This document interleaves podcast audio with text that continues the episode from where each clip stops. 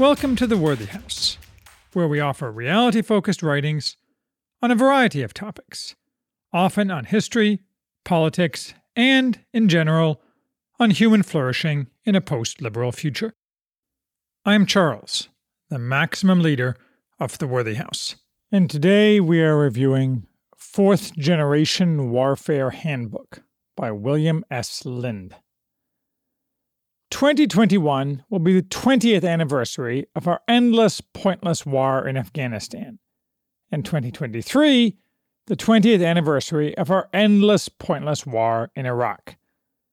This book, the ideas in which predate both those wars, and in fact date back to shortly after we lost the Vietnam War, says that our military should train to fight a new kind of warfare, fourth generation warfare, in order to win victory.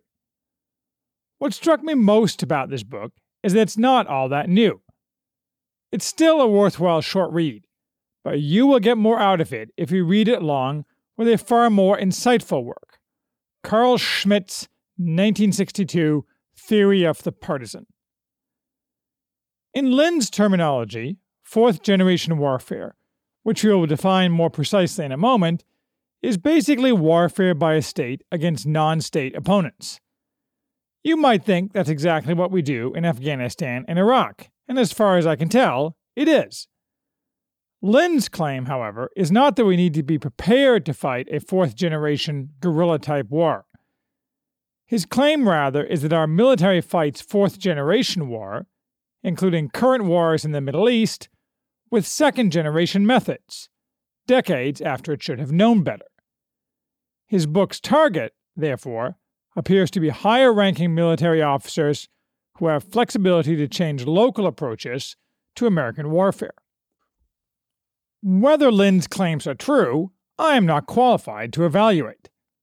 I have little knowledge of the nuts and bolts of modern military theory, and less of tactics or operations. I have several close family members in the military, but never served myself, though I may yet fight in the civil wars, and am still young enough to do so. Yes, I know a lot about military history, but that is a different thing. Perhaps as a result, I'm still not quite sure what to think of this book. People keep recommending it to me, and much of it seems to offer useful insights into how the United States should conduct itself in wars in the Third World. I'm just not sure any of those insights are unknown to its target audience. Lind is not a soldier either. He developed the basic ideas in this book, more extensive treatments of which elsewhere he points the reader to, with a small group of military officers around 1980. I wasn't paying attention then, but I do remember that in the late 1980s, and in the run up to the first Gulf War, American military thought, and the public's thoughts about America being involved in wars, revolved wholly around the trauma of America losing the Vietnam War. We now remember the first Gulf War 1991 as a triumph, but that conclusion was far from foregone. Many voices at the time argued that the war would be another Vietnam. Nonetheless, it broke the, in retrospect, salutary feeling that perhaps America should not overextend itself. And in the decades since, America has, to no benefit for us, now become a fully imperial power, actively fighting in places that serve no purpose for the American people as a whole. History and politics are not Lind's concern, however. His concern is tactical success in places where America is fighting. In Lind's frame, second generation warfare, characterized by the French after World War I, emphasizes rigid order, heavy use of artillery, and later air power, and execution of preset rules and school solutions. Lind says this is how the United States still largely fights today. Third generation warfare, exemplified by the Germans in World War II, is nonlinear, emphasizing speed and tempo rather than firepower, and encouraging flexibility and initiative, de emphasizing centralized decision making.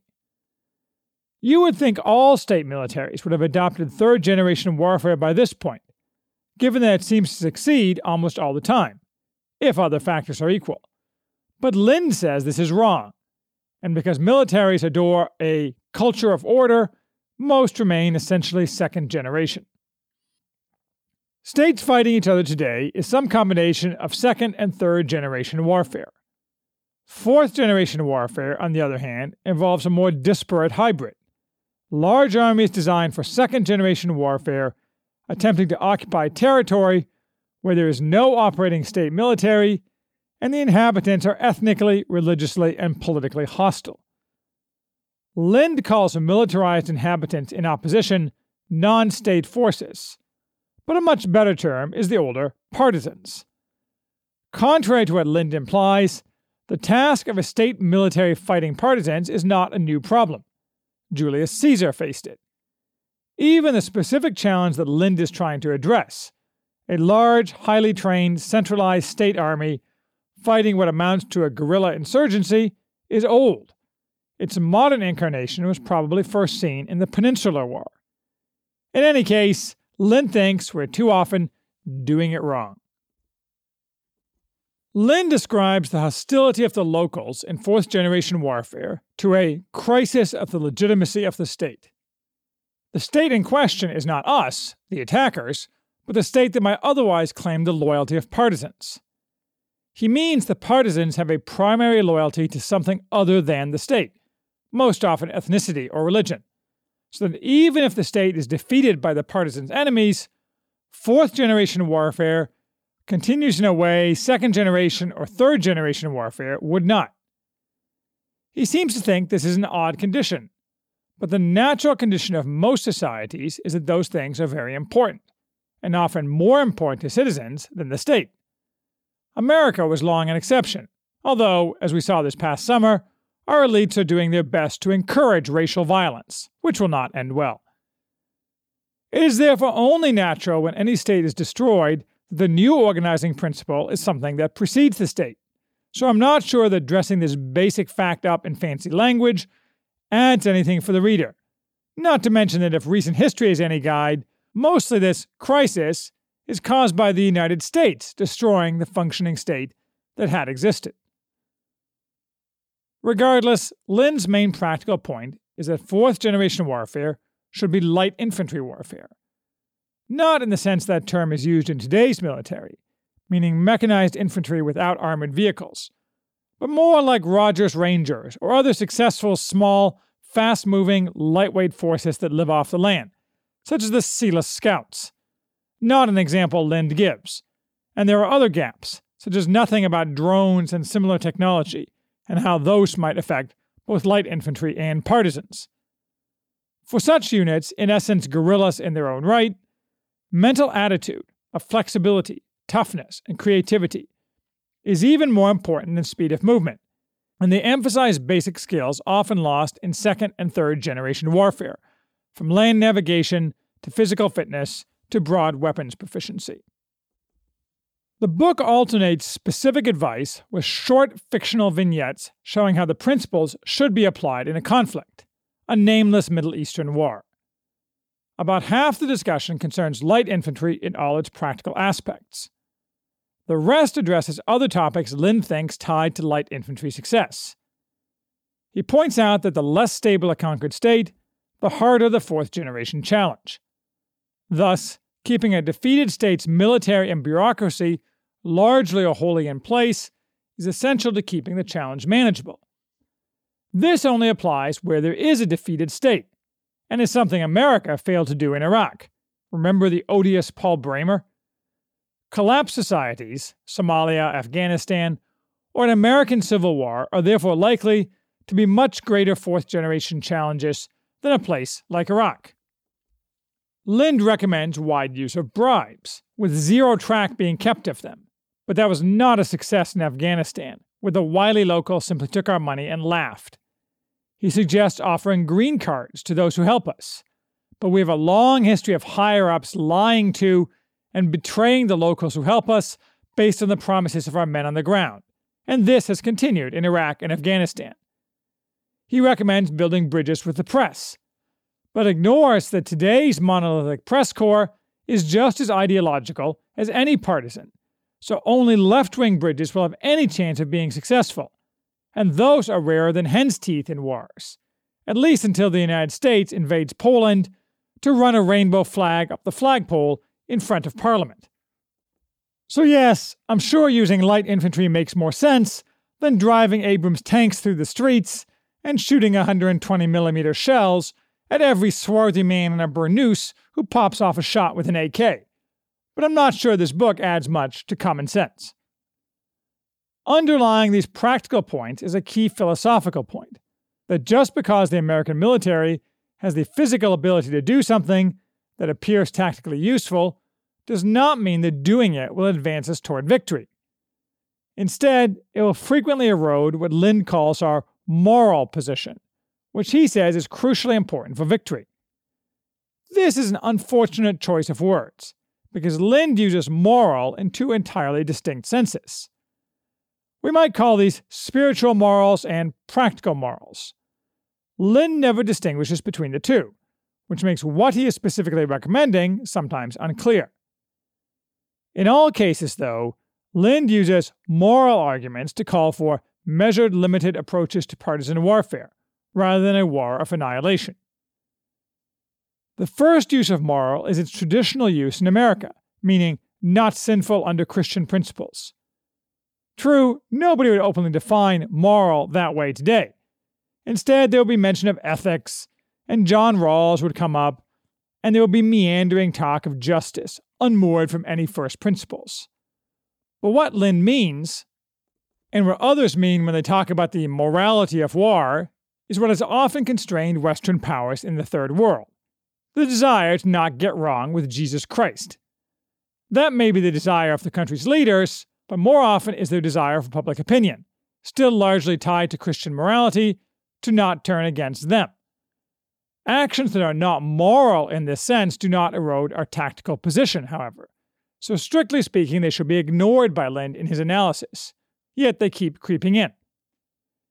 The other sense of moral that Lind uses is not offensive to the locals.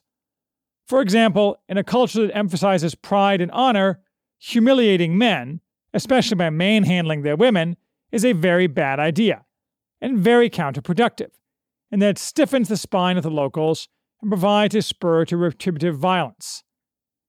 His analysis is somewhat superficial. He seems to think that bullying is always counterproductive, although this is largely an artifact of Western, specifically English, notions of fair play, not something particularly resonant in many other cultures which did not read Tom Brown's School Days and are happy to gravitate to the strong horse.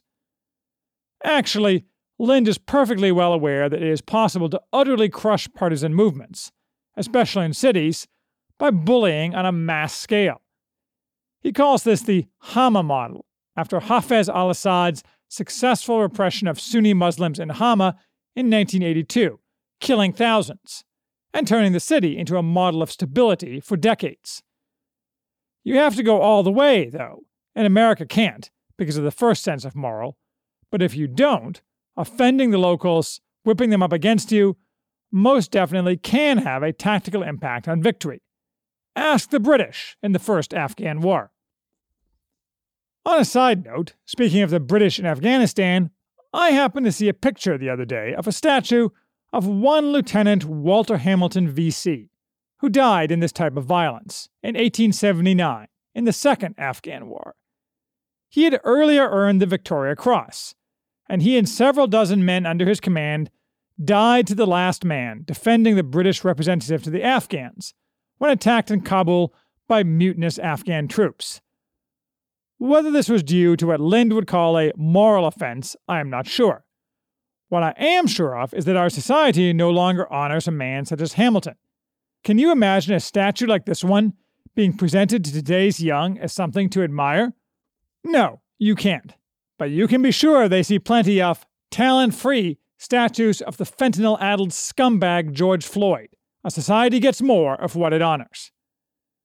Staying for a little in the past, because it's more pleasant there, viewing Lind through the lens of the classic Carl Schmitt work on partisans can help us with understandings missing in Lind. Schmitt's view is that partisan warfare, that is, irregular warfare against states, can only exist if there is regular warfare. By this, he means not war among states, but warfare with rules, rules designed to implement morals in both senses Lind uses. This distinguishes partisan warfare against Rome, where there were no rules, from that against a 19th century European state, where there were, a key distinction lost in Lind. It is this binding by rules that makes fourth generation warfare so challenging for a modern Western state. Schmitt does not view partisans as so much a manifestation of a tactical problem, as Lind does, but of total enmity, a crucial focus of Schmitt in many of his writings. Partisan warfare in the modern world is ideological, which means it is not limited in the way that warfare directed to political ends traditionally is, in that when those ends are achieved, the fighting stops short of the total destruction of one side. At the same time, the new rules of warfare bracket the partisan, making him someone not entitled to the protection of the rules, a mere bandit. Both these mean that the partisan fights more viciously, and the reaction is equally vicious, in an upward, or downward, spiral. For Schmitt, enmity is natural and unavoidable, but partisan conflict removes limits that can otherwise be placed on enmity, creating absolute enmity, leading to wars of annihilation. This suggests why the measured and limited fourth generation tactics Lind lays out as common sense are difficult to implement in practice. It is not just stupidity and sclerosis, as Lind implies. Schmitt gives as example the French experience in Algeria, where the French general Raoul Salan was unable to break the Algerian insurgency, leading Salan himself to engage in terrorism and assassination on French soil, or rather in France proper, since Algeria was just as much French soil. I doubt that Lind's advice would have made defeating the Algerian partisans possible. Schmitt was not optimistic about fourth generation war. He saw that with modern technology, the erosion of strong social structures, and the cross border nature of partisans, they could be much stronger than in the 19th century. Lind offers no solutions for these problems. I cannot tell if the ideas in this book have been implemented to any relevant degree by the American military. If they have, perhaps they have helped the United States on a tactical and operational level. However, if we are incompetent in the larger strategic realm, better tactics and operations will not save us. And we are nothing if not incompetent in the strategic realm. Lind doesn't think our goal should be to remake other societies and cultures. But that, not benefiting the United States and its people, has been the entire United States strategic project for the past 30 years, on a military and every other level.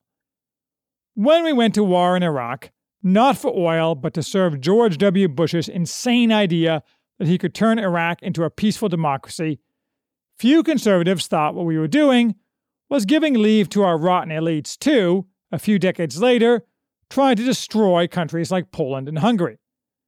The raison d'etre of all outward facing United States actions abroad is now to spread global homo, the project of the left, by any means necessary across the world to any country that is not on board with it and does not have the ability to resist. The American elite sponsors under our flag and funds weevils who travel the world, flying rainbow flags and dispensing pallets of cash, the latter dished out to small minorities eager to corrupt and destroy the societies in which they live, and to create astroturf NGOs who manipulate English language media.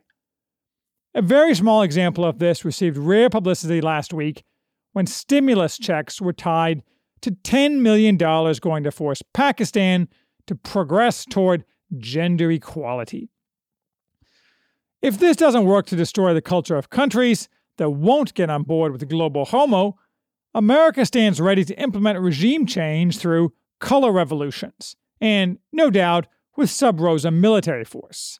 This, not fourth generation warfare against Islamists, and not pushing back against Chinese hegemony, is the real strategic focus of America. It's not pretty.